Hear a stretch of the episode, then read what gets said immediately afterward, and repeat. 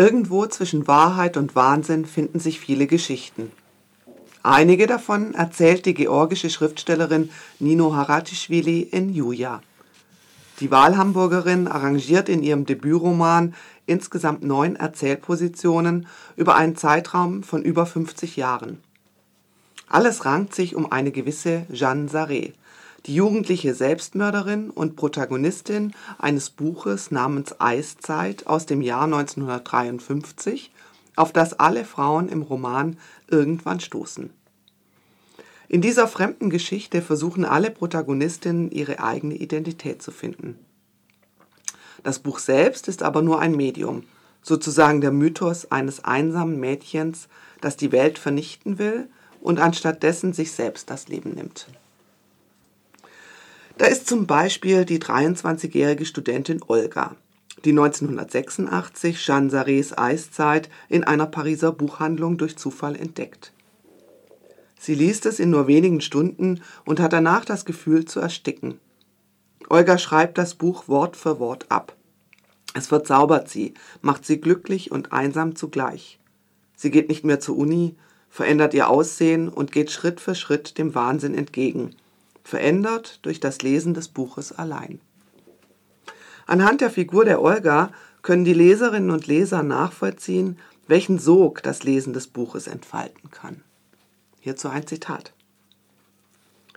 Sie hatte große Angst, Angst vorm Aufwachen, vor diesen heißen Tropfen, die Zeit heißen, die auf ihre Schläfe heruntertropften wie heißes Wachs.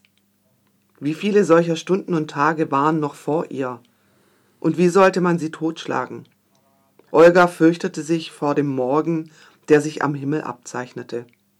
Ihr Zimmer, ihre Schritte, ihr Alltag, ein großes Gefängnis und manchmal wurde sie plötzlich sehr zornig und hatte eine ungezügelte Lust zu zerstören. Neben Olga werden im ersten Teil des Buches auch die Kunsthistorikerin Laura aus Amsterdam, die traumatisierte Francesca aus Sydney und eine Ich-Erzählerin auf der Suche nach ihrer ganz eigenen Geschichte eingeführt. Aber erst im zweiten Teil kommen diese Erzählstränge zusammen, wenn sich Laura Anfang des Jahrtausends zusammen mit dem Freak, einem ihrer Studenten, auf den Weg nach Paris macht, um der Geschichte von Saré nachzugehen. Bald finden sie heraus, dass Eiszeit vermutlich gar nicht von Jean Saré, sondern von einem Mann geschrieben wurde, nämlich von Sarés Verleger Patrice Duchamp, einem menschenhassenden Studenten in Paris der 1960er Jahre, der schon ein alter Mann ist, als sich Laura und Francesca auf die Suche nach ihm machen. 15 Frauen hat der Autor von Eiszeit im Laufe der Jahrzehnte in den Selbstmord geschrieben. Allesamt Nachahmerinnen von Olga. Wie Olga. Für Laura ist es eine Frage der Moral, Patrice Duchamp als Urheber von Eiszeit zu identifizieren. Nicht nur sie, sondern alle anderen Protagonistinnen stellen sich irgendwann einmal die Frage, wenn die große Lüge der falschen Autorenschaft schon früher aufgedeckt worden wäre, Hätten dann weitere Selbstmorde verhindert werden können? Patrice Duchamp hat hierzu eine ganz einfache Antwort. Einen Mythos hinterfragt man nicht, deswegen ist es ja ein Mythos. Letztendlich hatte er gar nicht vor, Eiszeit zu veröffentlichen.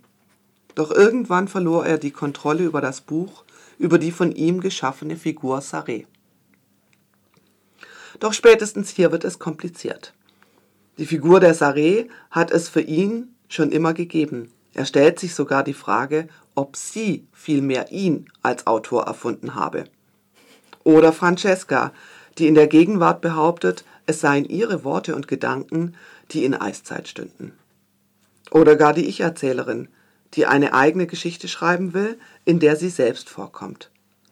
So erklärt sich auch ihre Motivation zu schreiben wie folgt. Zitat.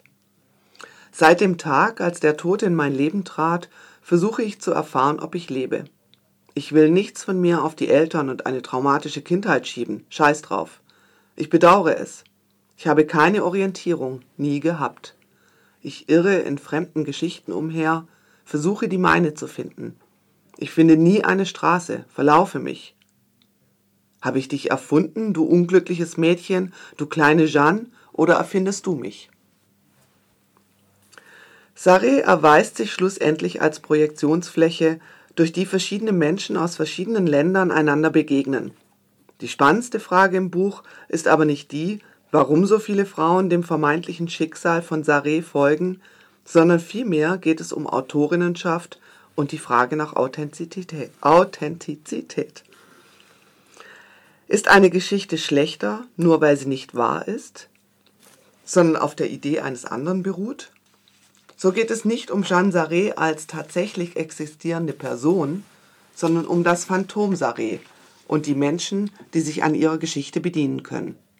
Und schlussendlich führt nicht die Realität die Frauen in den Selbstmord, sondern deren eigenes Unglück und die Kraft der Literatur.